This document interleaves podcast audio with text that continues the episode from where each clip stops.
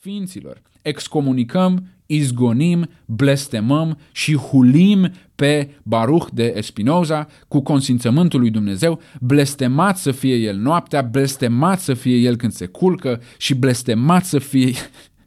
Daddy, chill. My yard. Wait, I- wait, wait. all of you. Daddy, chill. What the hell is even that?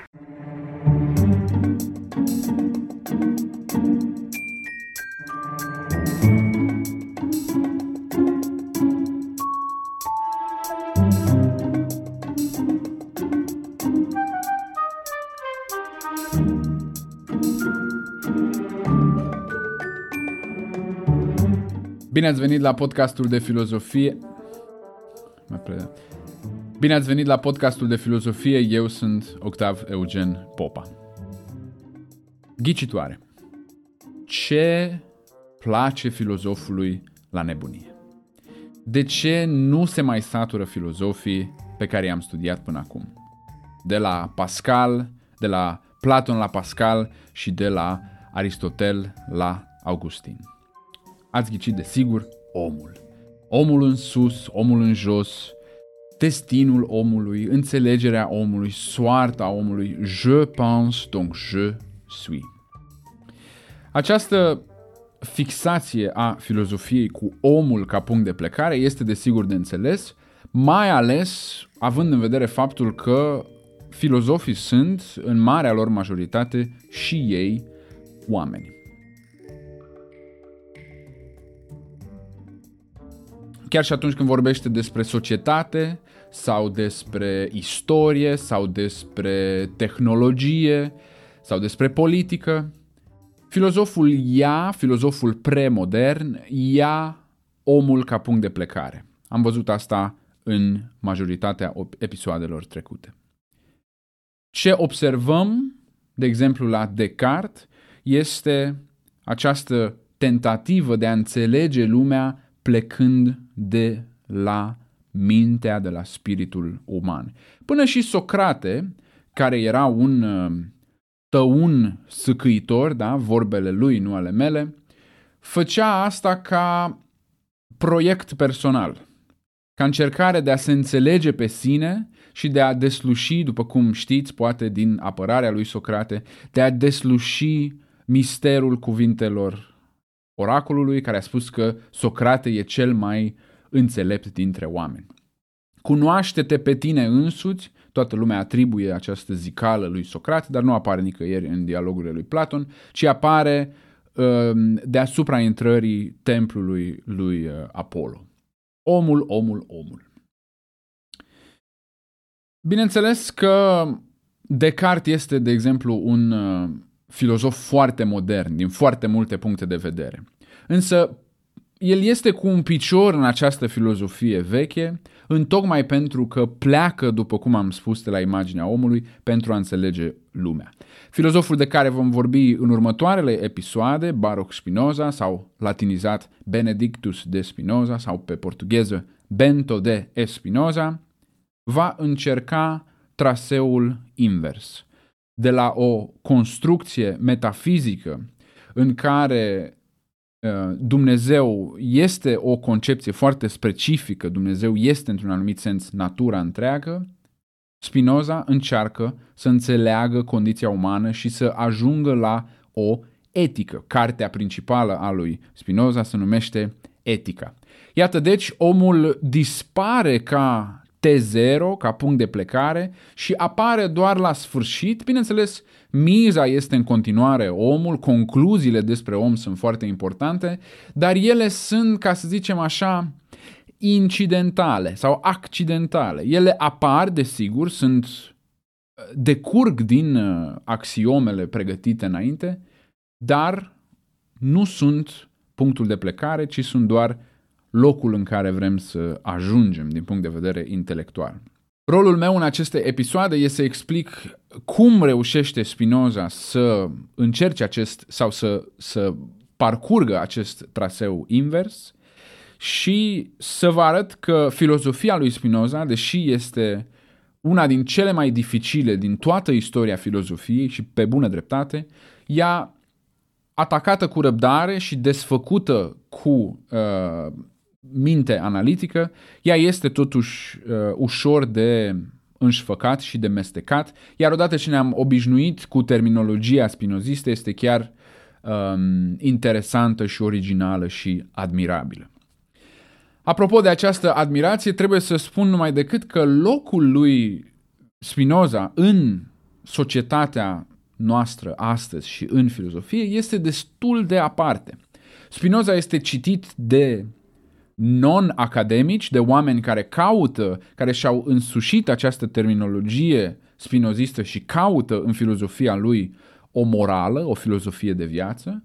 Și în același timp, Spinoza este citit de oameni, hai să zicem, hiperacademici, de istorici ai filozofiei, care reușesc după cum le este uzanța, să găsească de fiecare dată în uh, filozofia lui Spinoza semințele filozofiilor ulterioare. Ceea ce este interesant este că atât Kant cât și John Stuart Mill, iată deci două filozofii morale total opuse, își au originea într-un sens în filozofia lui Spinoza.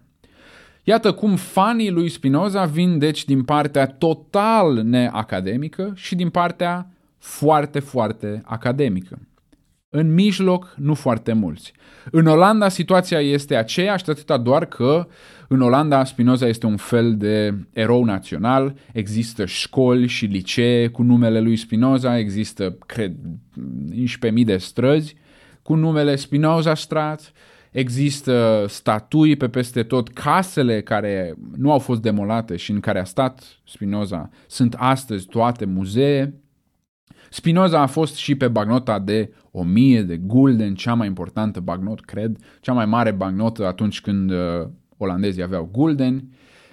Și totuși, dacă te uiți la mediul academic olandez astăzi, mulți sunt familiari cu filozofia lui Spinoza, însă nu sunt spinoziști. Nu aplică ideile lui Spinoza și nu au, îi suspectez eu, decât o citire sumară a lucrărilor lui Spinoza. Scurtă anecdotă, acum câteva luni mă plimbam cu soția mea prin uh, Amsterdam în miezul zilei, de mână, perechi-perechi, amorezații stau la masă, pentru că era, uh, sărbătoream aniversarea căsătoriei noastre, așa că am, uh, cu, cu, ex, cu interiorul am centrat fetița noastră în vinclul creșei, pentru că nu era sărbătoarea ei și ne-am dus în centru și am băut alcool la ore obscen de uh, matinale. Apoi, plimbându-ne prin uh, Amsterdam, am descoperit o mică librărie franceză. N-aș fi intrat pentru că franceza mea e învinețită și vătămată și vai de capul ei, dar în perioada aia citeam Pascal și am zis ok, hai poate găsim ceva ușor. Ei bine, în această mică librărie exista o secțiune de filozofie iar această mică secțiune de filozofie, doar câteva rafturi, conținea nu una, nici două, ci trei cărți ale eticii lui Spinoza. Una era mai mică, mai, uh, una uh, cu coperta roșie, mai de buzunar, una era mare și scumpă și cealaltă era mai veche. Cred că asta e grăitor pentru statutul pe care îl are Spinoza, mai ales în Franța, dar cred în general în între cei interesați de filozofie. Așa că voi încerca să explic de unde vine această, de unde vine această admirație. Dacă ar fi să o spunem pe scurt, dacă nu aveți chef să urmăriți acest parcurs extraordinar pe care vi-l propun, dacă ar fi să o spun jab-jab pe scurt, aș spune astfel. Spinoza este întâi de toate fascinant pentru că este primul filozof care propune o metafizică fizicalistă. Adică o metafizică în care toate efectele au o cauză și în care noi facem parte din natură, facem parte din acest lanț de efecte și cauze și efecte și cauze. Spinoza este de aceea și foarte curajos, pentru că una din consecințele acestei incluziuni ale noastre în natură e că dispare acel confortabil și drăgălaș și minunat liber arbitru. Pentru că dacă nu suntem decât efectele unor cauze biologice, fiziologice, culturale și așa mai departe, înseamnă că puterea noastră de decizie, liberul arbitru, ideea, ideea că noi influențăm universul stânga sau dreapta, o idee pe care o știm de la Descartes, puf, dispare.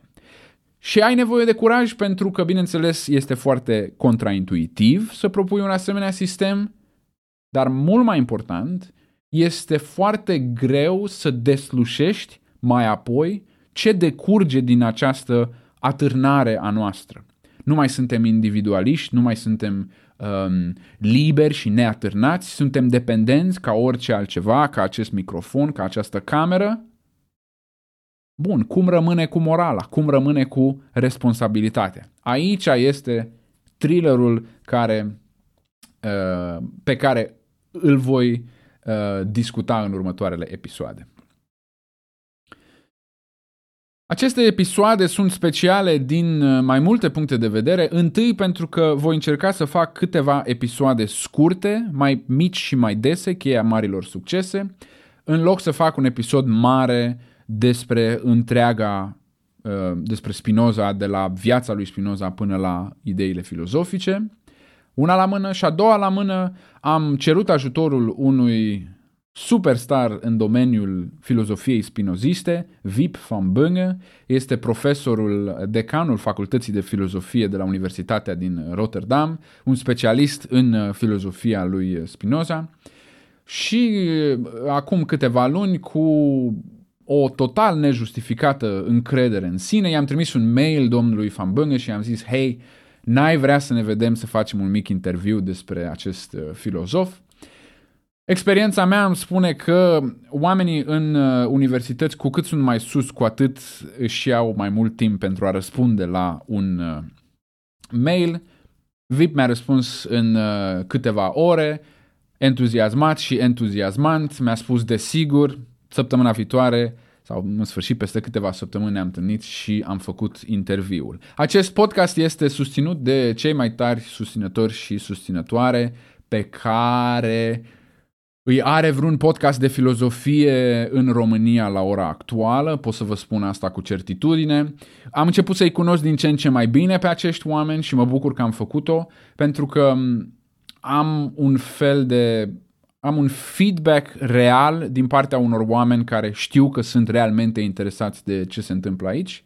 Dacă vreți să faceți parte din acest grup și să primiți toate materialele pe care le folosesc pentru fiecare episod și tot felul de alte backstage insights, puteți intra pe www.patreon.com slash octavpopa. Dacă uh, stați mai rău cu mărunțișul, mă puteți ajuta și abonându-vă la canalul de YouTube și dând un like sau un share pe Facebook. Cred că am terminat să-i dăm bătaie în acest mic uh, prim episod. Vom discuta despre viața și contextul social în care scrie Spinoza.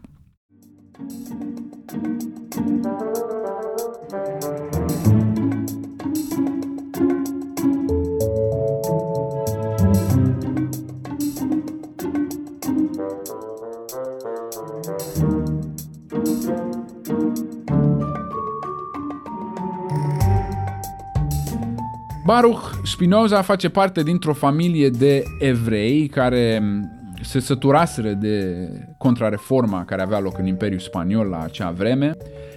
Imperiul Spaniol, în sfârșit, Imperiul Habsburgic, deci, pentru că din uh, tot felul de certuri și probleme dinastice și mai ales faptul că era foarte la modă să te căsătorești cu verișoara ta la vremea respectivă.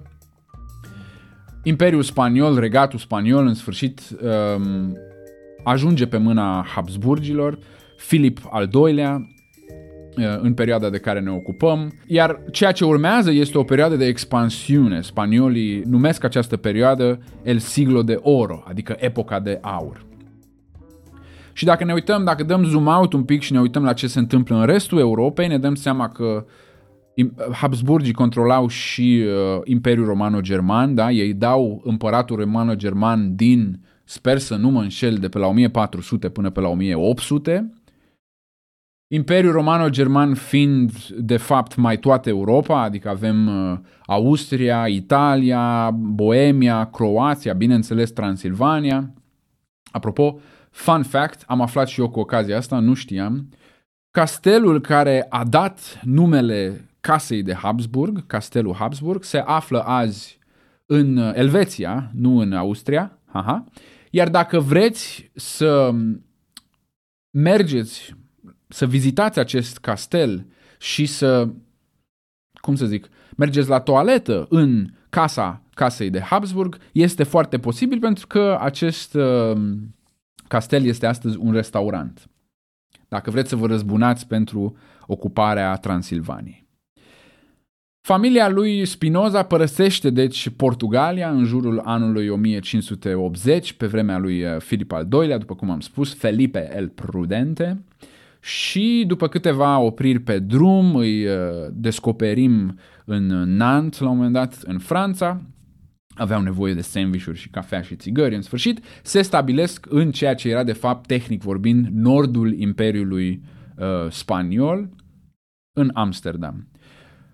Amsterdam era parte dintr-o republică care la vremea respectivă era în conflict militar cu Imperiul Spaniol, Republica celor șapte provincii unite ale țărilor de jos, Republic de Zeven Verenigde Nederlanden, iar uh, Olandezii sunt foarte mândri că această republică a reușit să se despartă de Imperiul Spaniol, dar noi suntem ceva mai uh, neutri și putem spune că de fapt ei au beneficiat de apariția din ce în ce mai clară și mai um, amenințătoare a Imperiului Otoman în estul Imperiului Habsburgic. De unde faptul că Felipe nu a avut uh, cine știe ce trupe să trimită în nord și la un moment dat, după această revoluție de 80 de ani, olandezii și-au câștigat independența. Nu doar că și-au câștigat independența, dar și-au câștigat dreptul să aplice un anumit principiu și anume războiul cearta, războiul civil, nu este bun pentru business.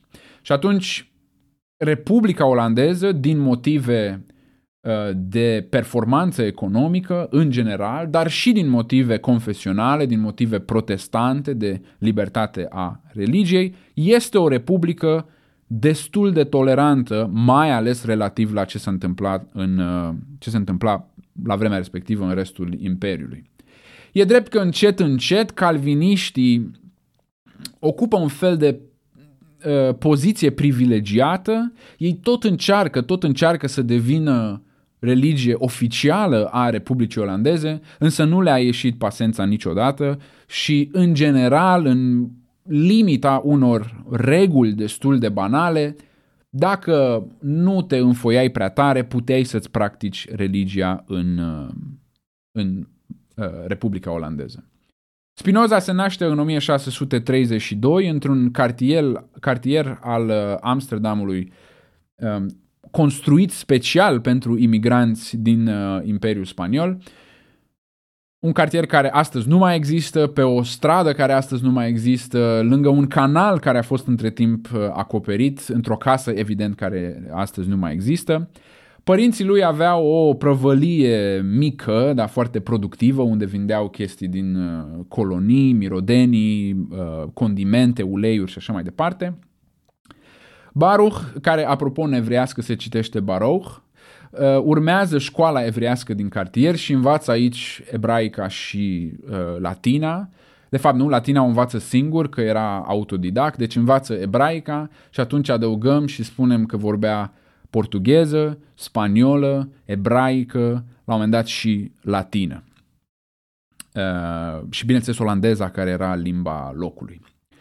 Mama lui Spinoza moare când acesta are șase ani, iar în 1654, când Spinoza nu avea decât 20 de ani, că n-am calculat, moare și tatăl său, lăsându-i în urmă această prăvălie care la vremea respectivă era plină de datorii Asta pentru că avusese loc un război între olandezi și englezi, ceea ce numim astăzi un război colonial. Adică era pur din cauza unor, uh, unei cine o are mai mare și mai lungă, mă refer bineînțeles la flotă, și s-a desfășurat uh, pur și simplu aproape în exclusivitate pe, cred că în exclusivitate pe mare. A existat și un al doilea război englez-olandez, dar din cauza primului, evident că în momentul în care um, apele sunt tulburi, e foarte greu să aduci uh, condimente din colonii sau chiar și din Spania. Și atunci businessul tatălui, businessul lui uh, senior, uh, Spinoza senior se uh, prăbușește. Nu-i de mirare, deci, că Spinoza încearcă să se descotorosească de afacerea tatălui său și prin aceasta, de fapt, la o vârstă tânără, renunță, de fapt, la orice speranță de a construi un viitor în acest domeniu, de a deveni un negustor de succes. Spinoza este, deci, începând de la vârsta asta, aproape obligat să se ocupe de uh, filozofie și devine în foarte scurt timp un fel de un fel de expert local pe problemele filozofiei lui Descartes, care, țineți minte, era foarte uh, popular în Olanda la vremea respectivă și um, schimbă cu prietenii lui tot felul de uh, scrisori și dacă la început discutau lucrurile, încet, încet ne dăm seama din aceste scrisori că Spinoza le cam preda lecția prietenilor lui, ceea ce mi se mai întâmplă și mie, mă mai sună unii, zic, bă, zici și mie, cum, care-i, care faza cu conceptul de timp la Heidegger? Și eu răspund, bă, frate, uite așa, asta e știi? Adică mi se întâmplă și mie foarte des să fac asta cu prietenii mei. Nimic uh, neobișnuit super neobișnuită a fost excomunicarea lui Spinoza în 1656, da? deci la 2 ani după preluarea, după moartea tatălui, excomunicarea din comunitatea evreiască, comunitatea de sefarzi, adică de evrei de origine iberică. Acum trebuie spus că nu excomunicarea în sine este neobișnuită, pentru că biserica avea obiceiul să-i mai uh, pleznească peste degete pe tinerii evrei care nu prea respectau regulile, ceea ce trebuie să înțelegem într-un anumit sens, pentru că ei au emigrat, s-au despărțit de țara natală pentru a-și putea practica religia și vine Gigel de 16 ani și nu mănâncă și pune sare care nu e kosher pe uh, alimente, da? Deci nu neapărat, și bineînțeles ca um, metodă de a preveni aceste deviații, biserica trăgea cu excomunicări stânga-dreapta. Așa că nu este neapărat neobișnuit. Motivul pentru care excomunicarea lui Spinoza este neobișnuită este întâi de toate asprimea ei și excluderea oricărei posibilități de căință. De cele mai multe ori era excomunicat, um, făceai ceva uh, voluntariat la sinagogă și după aia erai primit înapoi în uh, comunitate. Acest lucru nu a fost posibil după excomunicarea lui Spinoza, pe care o să vă citesc imediat, și nici nu a fost retrasă mai târziu.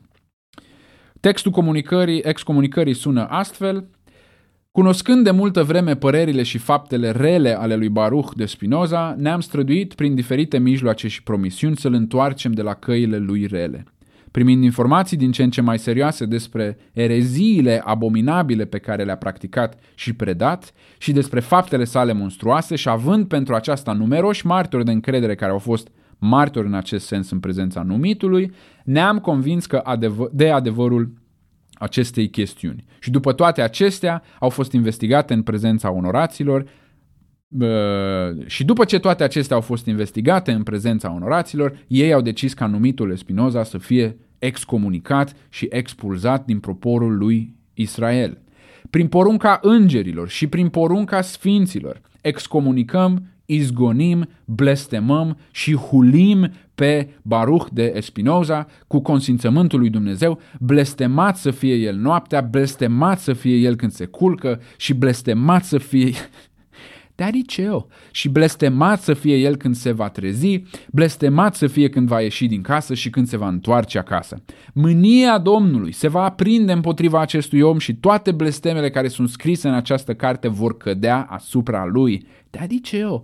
Și Domnul îi va șterge numele de sub cer din toate semințiile lui Israel după toate blestemele care sunt scrise în cartea legii. Credeți că s-a oprit? Nu.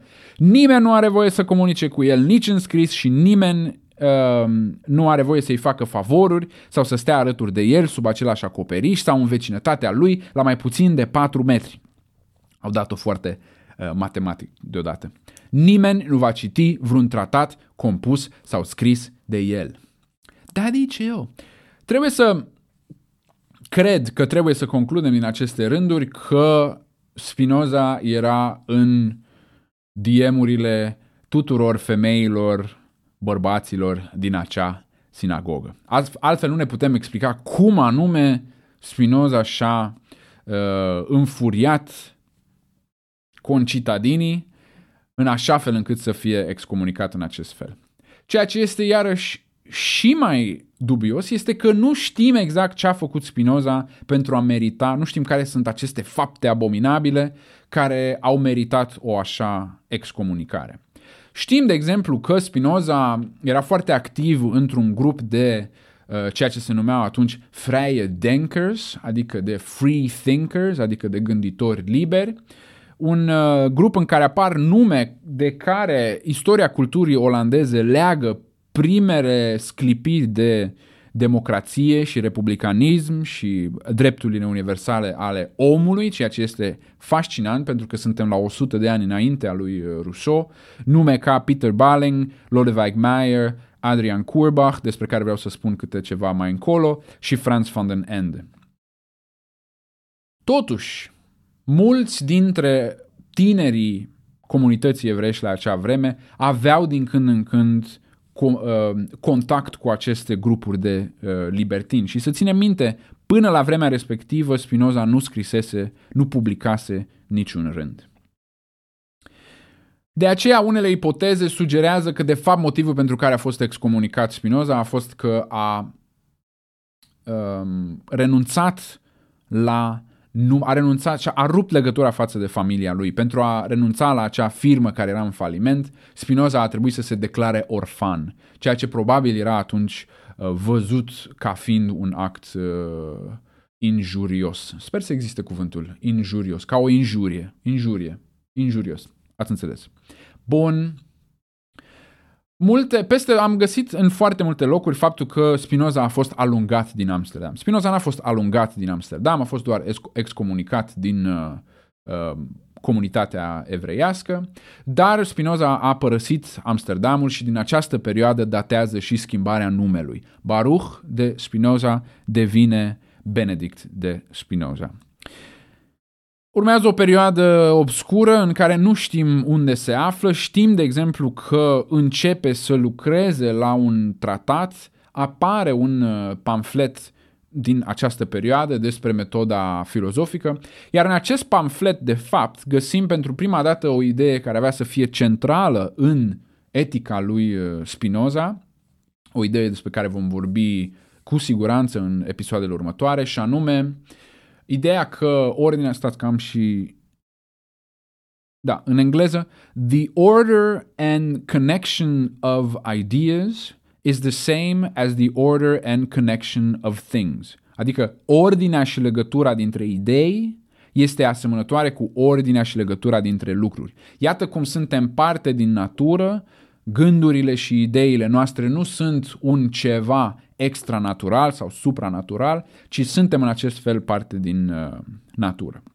Bun, deci după o perioadă obscură, Spinoza reapare în Reinsburg, un mic sătuc lângă Leiden, unde mm, continuă acest dialog intens și mai uh, intens, bineînțeles că acum avea libertate față de uh, grupul uh, de evrei, comunitate de evrei din Amsterdam și începe pentru prima dată să fabrice lentile pentru uh, microscop și pentru telescop. Se pare că era destul de um, priceput în acest sens, pentru că Christian Huygens îl menționează ca fiind uh, un producător de lentile foarte bune, șlefuite foarte bune, foarte bine. Din păcate, această um, meserie îi va fi fatală pentru că în procesul de șlefuire um, inhalai foarte mult din praful de sticlă care uh, se ridica și uh, aceasta a dus până la urmă la tuberculoza lui Spinoza care îi va fi fatală. În sfârșit, până să ajungem la moartea lui Spinoza, Spinoza se mută întâi în uh, Forburg, care este un sătuc lângă Haga, și apoi se mută în Haga, unde va asista la ceea ce olandezii numesc, numesc het rampjaar 1672, anul dezastruos 1672. Ce s-a întâmplat? Doi susținători ai Republicii Olandeze împotriva monarhiei, deci susținători ai limitării un, uh, puterii monarhice și deci inamici și ai uh, ortodoxiei calviniste, sunt linșați în plină stradă o zi întreagă. Frații De Witt sunt, uh, deci, cad pradă unui extremism monarhic uh, surprinzător la vremea respectivă, cu siguranță surprinzător în uh, Olanda. Spinoza este absolut îngrozit de ce se întâmplă, el fiind nu doar un republican, dar și un proponent al libertății de gândire și libertății de exprimare, așa că întrerupe munca la ceea ce avea să devină etica, opera lui de căpătâi, și scrie un uh, tratat foarte important care se numește, foarte important la vremea respectivă, care se numește Tractatus Theologico-Politicus. Dacă vă sună a Tractatus Logico-Philosophicus a lui Wittgenstein foarte bine, să știți că asemănarea din titlu nu e întâmplătoare. O să povestim pe larg. TTP, Tractatus Theologico-Politicus, este o carte pe care Spinoza a avut buna intuiție să o publice în mod anonim, pentru că, după cum vedem, ok, este o republică, există o oarecare libertate de gândire, însă puteai la vremea respectivă să fii judecat pentru erezie și pentru ateism. Adrian Kurbach, de, despre care am, uh, pe care l-am menționat deja, a fost mai puțin inspirat, a publicat un pamflet asemănător, uh, ceva mai radical, dar în sfârșit a publicat un pamflet uh, cu propriul nume și a fost uh, trimis la ceea ce se numea atunci Het Rasphaus.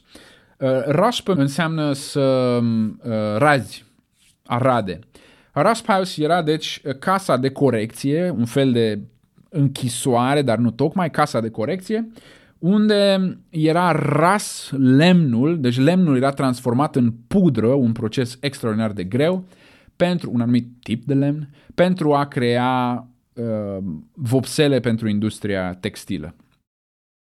Prietenul lui, unul din cei mai buni prieteni ai lui, uh, Adrian Kurbach, moare în aceste condiții în doar câteva luni în Het Rasphaus din Amsterdam. Astăzi un mall, dacă vreți să mergeți în uh, Calver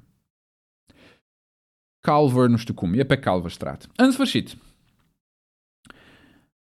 pentru restul vie- tot restul vieții Spinoza aduce o viață foarte retrasă și lucrează la ceea ce avea să devină etica lui Spinoza, care este opera de căpătâi, opera de care ne vom ocupa în continuu. Voi spune și câteva lucruri despre uh, TTP, însă etica este subiectul principal, dacă vreți, al acestor uh, episoade. În următoarele episoade vom vedea în ce fel Spinoza este un monist în contrast față de Descartes, care este un dualist, dacă mai țineți minte. Vom vedea și în ce fel Spinoza este un determinist, în contrast față de Descartes și mulți alții care erau la vremea respectivă voluntariști.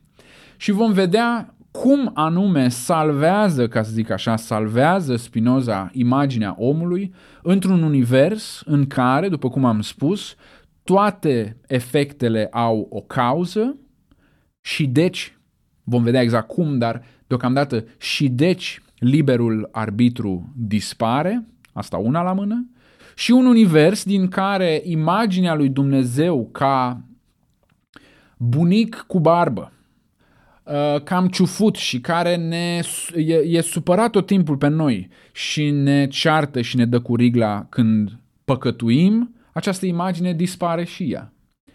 Deci universul lui Spinoza este poate foarte rațional și foarte bine clădit din punct de vedere logic, se bazează pe un principiu clar, toate efectele au o cauză, însă provocarea este să găsești locul omului în acest univers și să răspunzi la întrebarea centrală, întrebarea cu care aș vrea să vă las să vă gândiți, și anume, cum mai exact trebuie să ne trăim viața, ce înseamnă să fii o ființă morală într-un univers în care, tehnic vorbind, tehnic vorbind, nu ai de ales.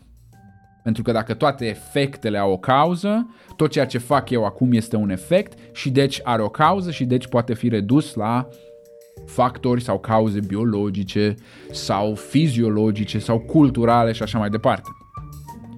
Care este locul și deci scopul moral al omului într-un univers din care a dispărut Dumnezeu, bunicul și liberul arbitru.